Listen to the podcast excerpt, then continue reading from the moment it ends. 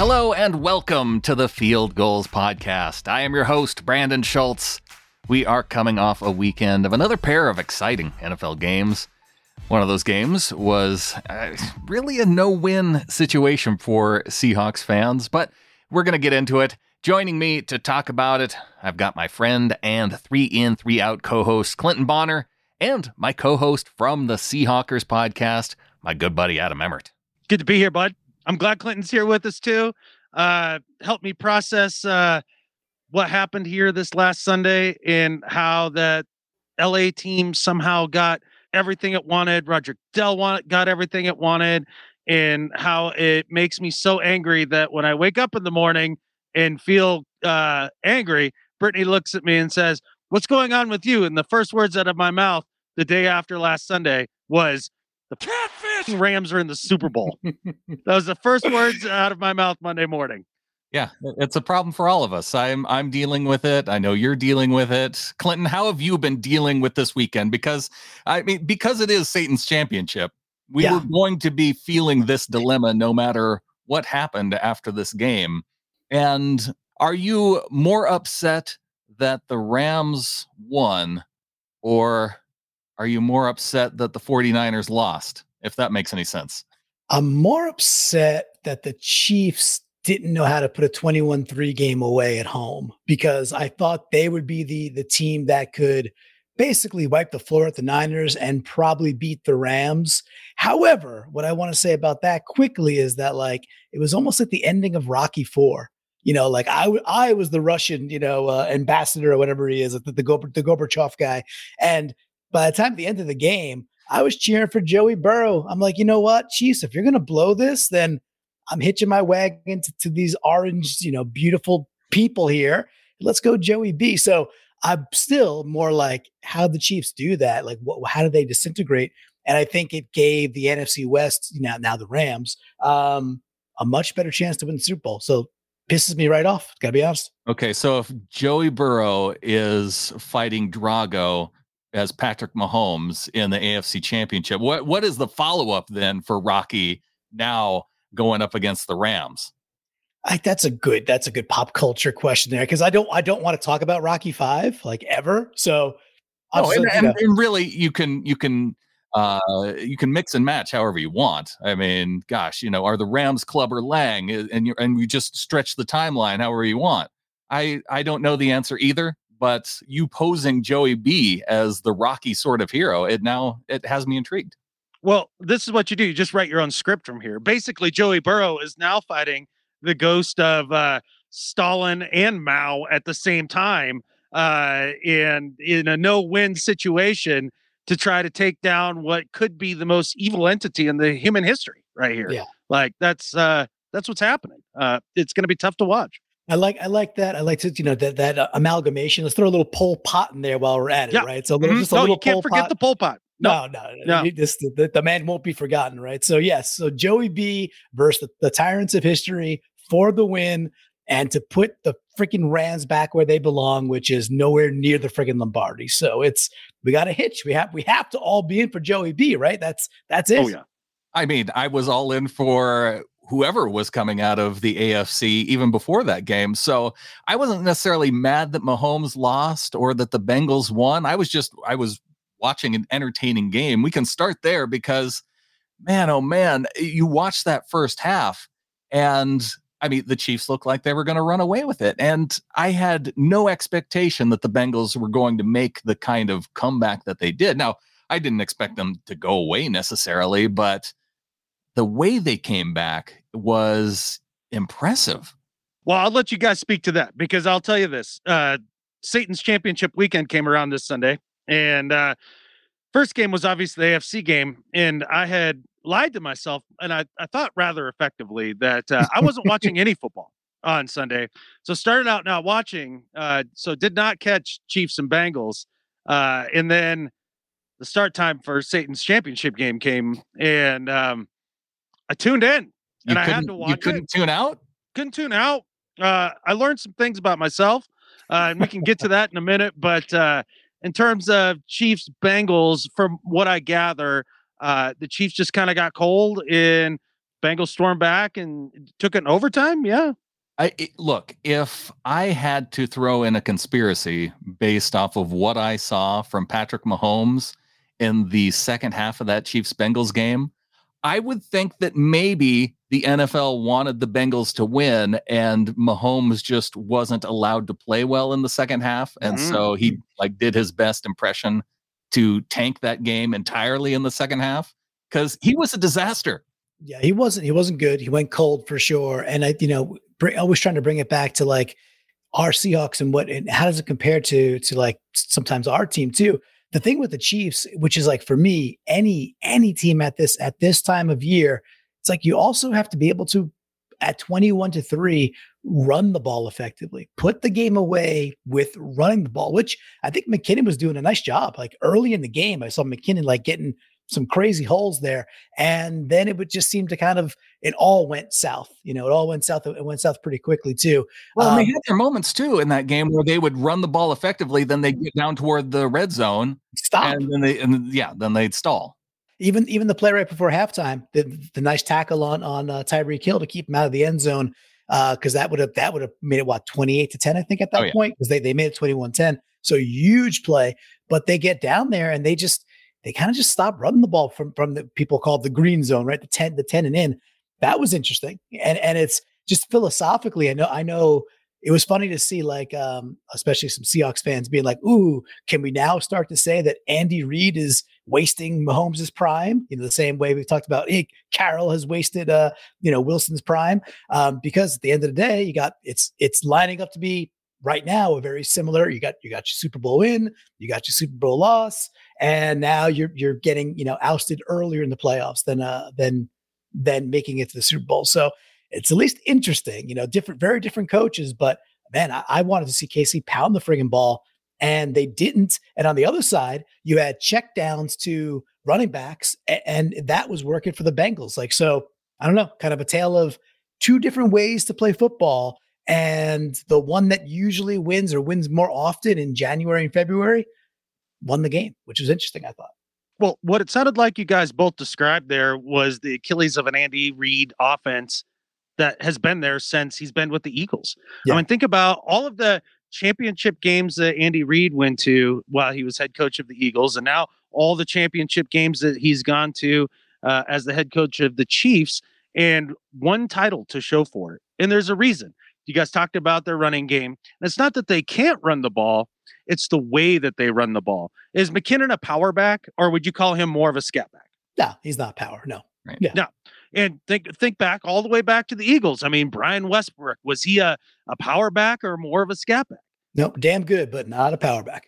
Not a power back. So Andy Reid always goes with finesse running.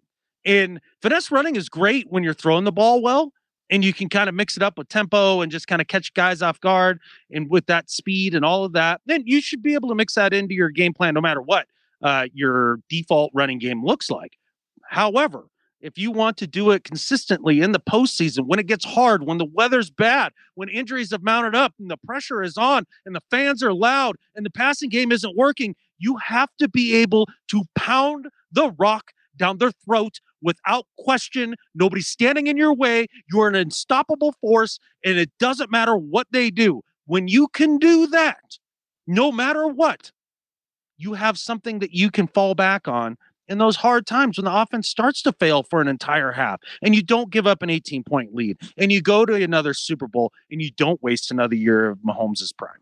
Well, and they had the, they still had their opportunity to win that game, and shoot, they even eh, they won the coin toss in overtime. And oh I was told I was told a week ago by all oh, the fans that yeah. that were upset about the coin toss that if you won the coin toss, it was almost an automatic win with Mahomes.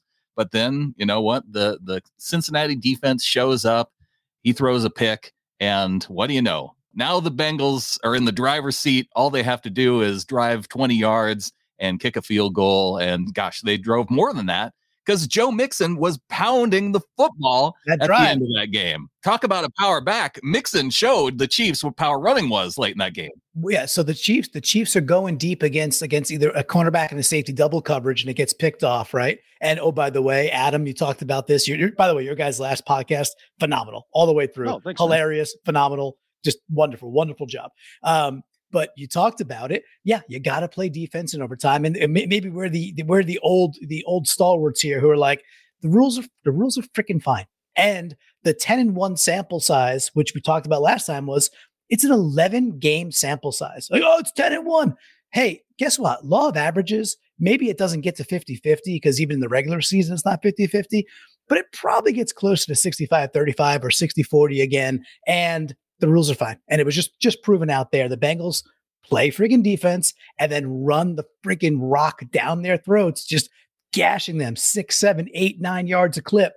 First down, first down, first down, first down. And then by the way, real quick on on McPherson, that dude, man, like we talk about Brandon, you were asking earlier, what's something we can improve on? You know what? How about I mean, Myers has been okay for us, fine, but at four million dollars for a kicker who was did not have a great season, find your McPherson, bye bye Myers, and just all praise to friggin' to, to that guy McPherson because he was he was he was more money than Hauschka, and that's saying a lot, man. Ooh, ooh be careful going there. He was just be, as money be, as Hauschka. Okay. Be careful suggesting that that Seahawks players should take pay cuts and they can do better by finding better players because Richard Sherman went on a rant talking to Cliff Ooh. Avril. And uh, Richard Sherman did a podcast, and they were they were complaining how fans how they want, you know, either Bobby Wagner to take a pay cut or how he's past his prime. And so fans can't talk fans can't talk about Bobby Wagner taking a pay cut or suggest when might be the right time to move on from a star player. But you know what?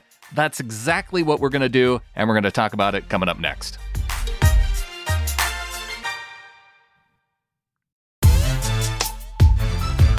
Richard Sherman did a podcast with Cliff Avril recently.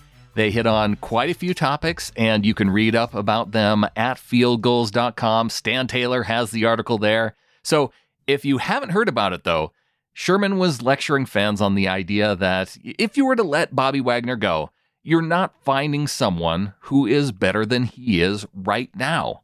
And I agree. 85% of peak Bobby Wagner is still better than 85 to 90% of the linebackers in the league. But what we're talking about is the difference in the salary cap number to the amount of skill at a particular position.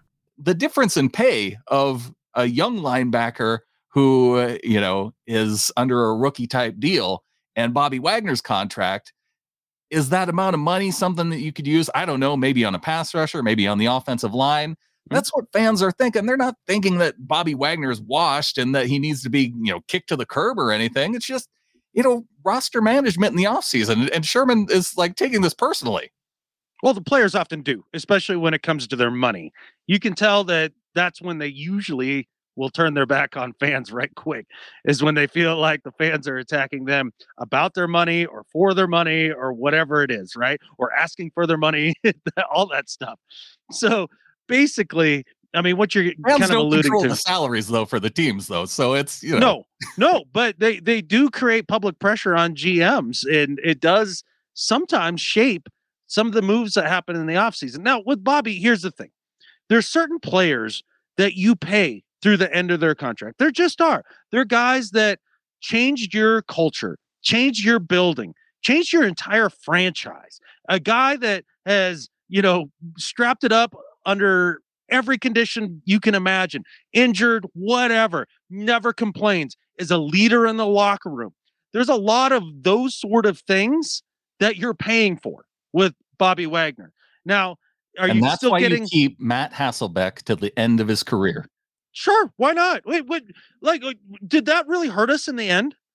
He still went on and played several oh, seasons. Oh, I get what you're Seattle. saying. I, I, get what you're saying. I thought okay you meant to his end of his tenure there, but you, you know what I'm what I'm getting at. Like Bobby Hasselback Hasselbeck, his you know back was broken by then. Like I mean, you don't you don't keep him on there. But no, Bobby hasn't shown any health issues or anything like that. Yeah, Wags has been a machine. He's been a machine. And wh- why would you uh, turn your back on that at this point? Now, to Clinton's point with Myers, like there's a guy that if you want to talk about money and saving money for veterans and, and all of that stuff. So you had Myers have one great year and one slightly subpar year. Does that commensurate with his uh, salary? I'm not sure, but he's also not a guy who changed Seattle football forever. So if you want to move I, on and I, cut salary from there, Jason Myers to Bobby I Wagner. Let's get that straight. Well, I'm just I'm just straightening Sherm out here just a little bit, you know, like and, and maybe the fans that are really on board with getting rid of Wagner at this point. Look, if they do it, I can understand the monetary reasons to do that. I'm not sure what you gain monetarily outweighs what he brings to the franchise still, not just on the field and in the community. I think, I, I think they're all good points. I think it'll be one of the more interesting topics of the entire offseason for the Seahawks because it's I think he's I think he's due 20 million dollars, right? It's like at least 18. I think he's up to 20 next year, which is just a lot of money to pay a linebacker. And another staple guy. I realize that Bobby is a Hall of Famer, you know, put the gold jacket on now, it's happening. Yep. And with that, they had an a, an option or a chance to treat a different linebacker who you might say is still playing at a higher level than Bobby might be at this point in his career, KJ Wright. And they did the exact opposite last year. Exact opposite. Let him walk. He did not sign a huge deal with the Raiders by any means. Looks like we could have brought him back, and they decided not to. Uh, you know, I, I I realize that the chip is mm-hmm. different. Mm-hmm. It's not it's not the same exact level. And I'll give Bobby all the credit in the world where, where things were collapsing around us. Earl Thomas giving the finger and everything else. Bobby was that that steady Eddie through all these years. So I, I full fully I fully understand all that. I do think his play, his speed is he's just not as quick anymore. So, hey, you want to build mm-hmm. around him and, and understand he's 85% Bobby Wagner? Cool. Make that decision and build the team thusly, but don't ignore it and think he's uh, 2014 Bobby Wagner any longer because he ain't. How many good years of Bobby do you think is in the tank? What what would you be your guess? Is it more than three? Uh, no, I would say good years two. I mean, two, two, two, two maybe, more, maybe three. This year at another one. Yeah, good years, good years. Cool. Redo his contract, restructure it, give him a bonus, yeah, make the cap hit come down, and keep him on the team for the next two years, and call it good. Now, yeah. your point about the KJ situation, that's totally different. Number one, uh, weak side linebacker is not the same as your uh, quarterback in the middle yeah. of your defense. It's just not. I'm sorry. And as much as I love KJ, and trust me, I love me some KJ. If Wags is an A plus, throughout his career. KJ's like an A minus or a B plus, an amazing above average player, like a, a very good perennial Pro Bowler, no doubt about it. But he's no Wags. No, I agree with all that. One will be a Hall of Famer. One maybe gets into the uh, the Seahawkers Ring of Honor, right? And mm-hmm. I see that uh, we got Adrian in the chat there saying B Wags is top ten MLB in the NFL. I wonder if he means currently because yeah, he's still Pro Bowl caliber. He made second team All Pro this year. I, I, but a lot, but so much of that. But let's also recognize. Let's be honest about Pro Bowl. I mean, Pro Bowl. It, it, it becomes the you remember when Ray Lewis making Pro Bowls like his last year, and yeah, he, he was still good toward the end of his career. Still, okay, yeah, okay, he was good, but there's other dudes out there right now that probably deserve a nod to the Pro Bowl that just have to wait their turn. That's the way yeah. it goes. Yeah, uh, well, maybe they ought to make more tackles then, because Bobby had a catfish on of tackles this year, and damn near led the league in tackles, and even didn't even play the last game. So give me a break. There's nine other guys that are so much better than Bobby that deserve the Pro Bowl. Get out of here. Uh, listen, I, I think I think there might be, and leading the league in tackles or nearly. We discussed this too that doesn't mean you had a great personal year. That means your scheme. It certainly doesn't mean you had a bad one. No, he's he still had a yeah. He was he was he had a really good year. Now, I, I did want to point out this one comment from GoHawks05 said Sherm was nails on a chalkboard for me, and I want to I want to point out the moment that was nails on the chalkboard for me is when I heard Richard Sherman use the term "we" when talking about his Tampa Bay Buccaneers facing the uh, facing off against the Rams a couple weeks ago. I, when I I almost thought that Sherm was going to say we with the Niners and that would have been fine. You know, he was with them for quite a bit of time most recently, but when he used them talking about the Bucks, that was the weirdest thing I've ever heard.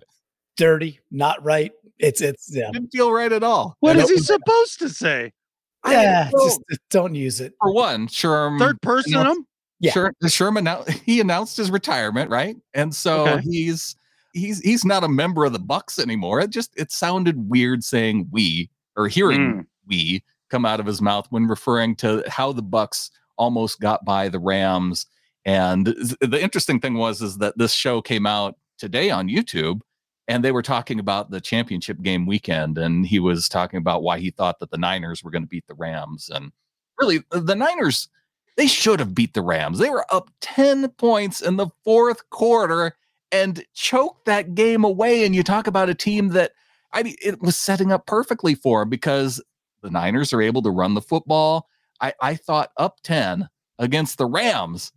And considering the dominance they've had against that team throughout the season, to the, well, throughout the past few seasons, that they'd be able to hold on to that lead. And I know we're waiting for the Jimmy G moment to where he gives it away, but he waited until they they needed to make a drive, which is the worst possible time mm-hmm. and the worst possible situation yeah. to put Jimmy G in.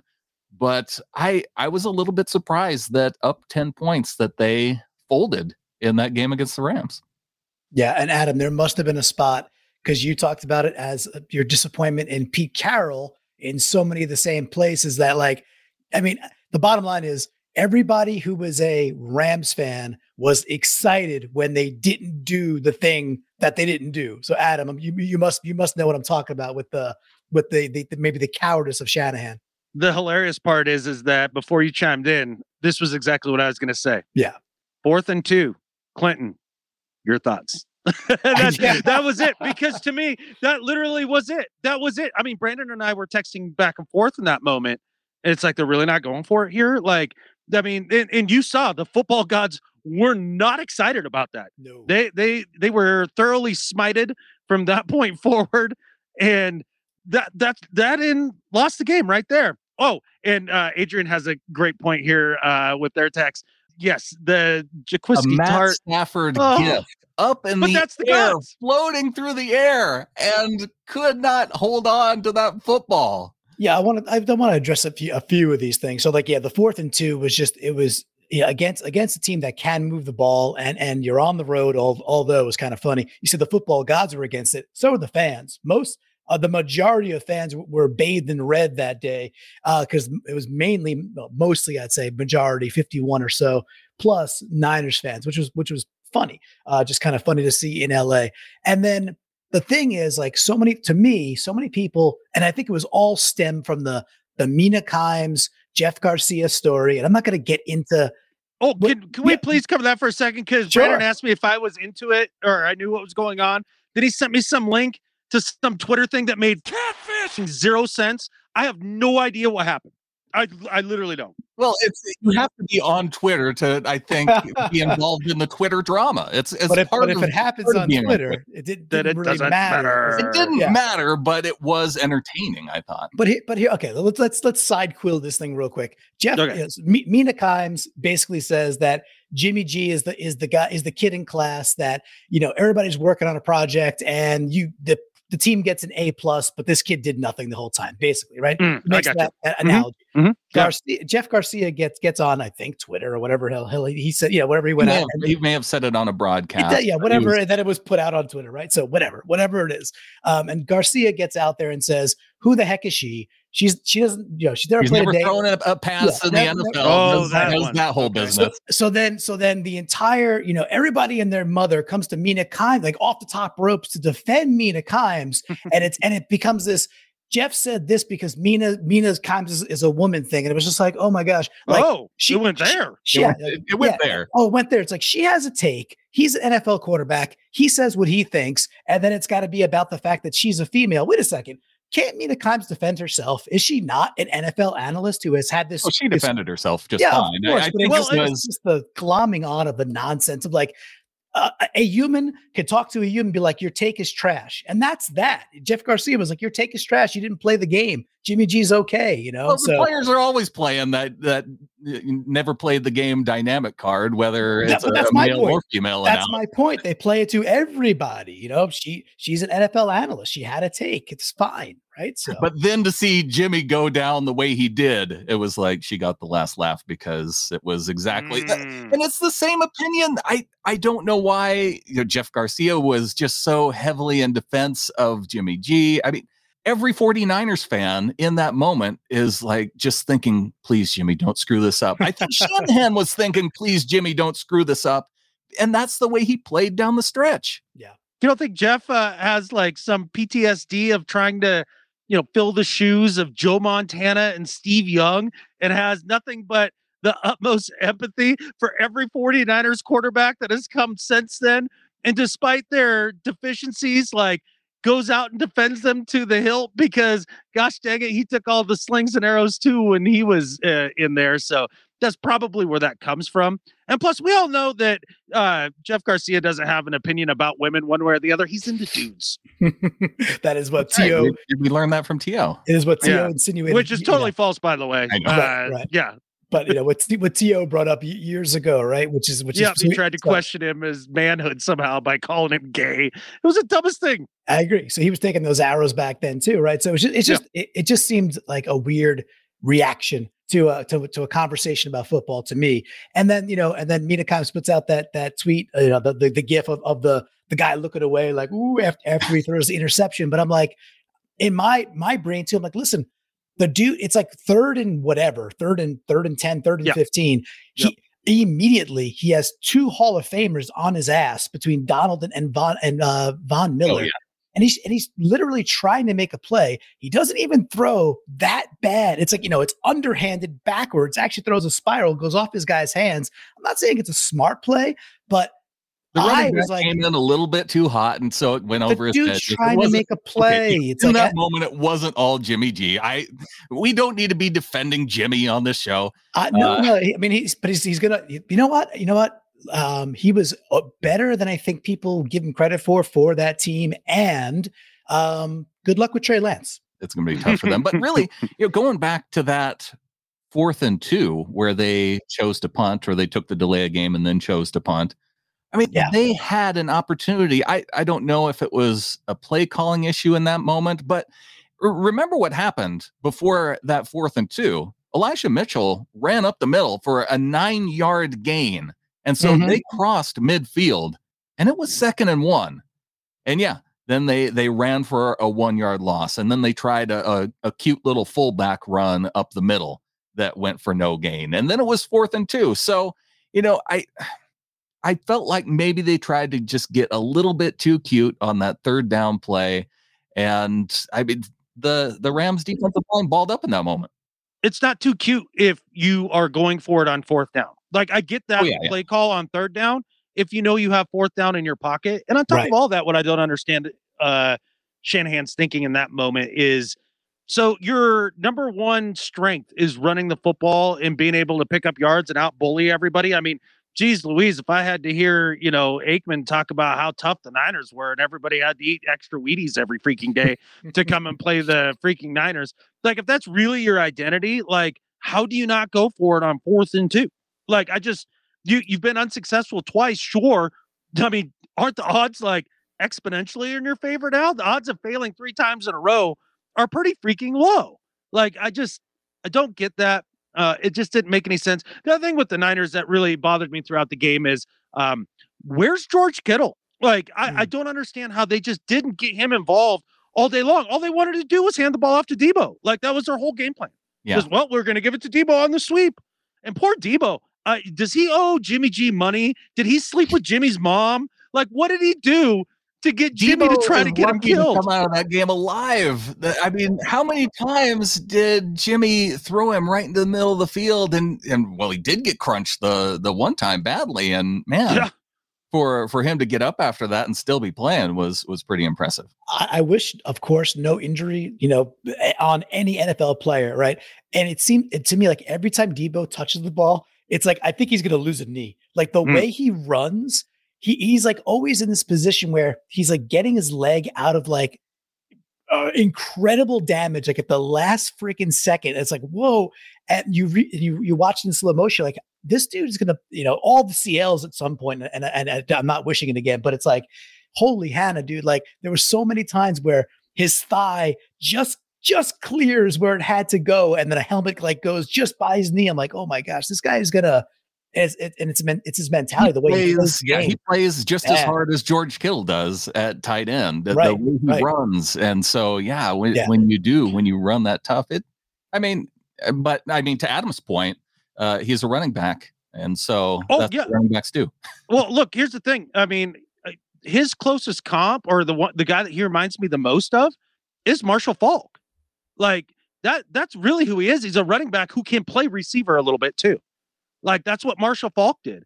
And I, I remember thinking the same things about Marshall Faulk when he ran the ball. I was like, oh man, he's going to get hurt anytime. He's just kind of a smaller dude, like all that. And he played for a good long time. Yeah. But I think if oh, you yeah. want to see, uh, you know, kind of what his career comparison will look like and how it can ultimately go, I, I, he's more of a Marshall Faulk than he is a Jerry Rice. You know, well, not not bad either way, right? So two uh two different Hall of Famers. Look, give him give him some respect. I oh, mean, oh, he's yeah, a hell of a player, plays with a lot of heart. Um, you know, if Kittle wasn't such a woo guy, I probably would give him a little bit more respect. but uh, he, he, just drives me crazy. But I did learn something about woo myself guys are this guys game. that you want on your team. But yeah, so you, what did you learn about yourself? I learned that my hatred for the Rams outshines the Niners. And it wasn't as close as I thought it was. Like I was literally like pulling for the Niners by about the second quarter. Like I tried to I tried to tamp that down. Like where's really where's did. my 49ers gear that I can throw on to, to make sure that this this quarter goes our way. Yeah, I, yeah or something. I, I don't know. Like I, I I just I knew it in my heart. Like I hate the Rams exponentially more than I do the Niners. I do. And I hate the freaking Niners. I hate them so much. That's how you know how much I hate the Rams. But what what is it about them? Is it, I mean, like, yeah, that's that's the question, right? Because I like the way the Niners play more than I like mm. the way the Rams play the game.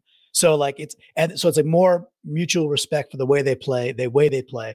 Um, and I think the rivalry is stronger too, just because of the yeah. NFC Championship mm-hmm. and everything else, and uh, you know all those all those great games with those Niners teams.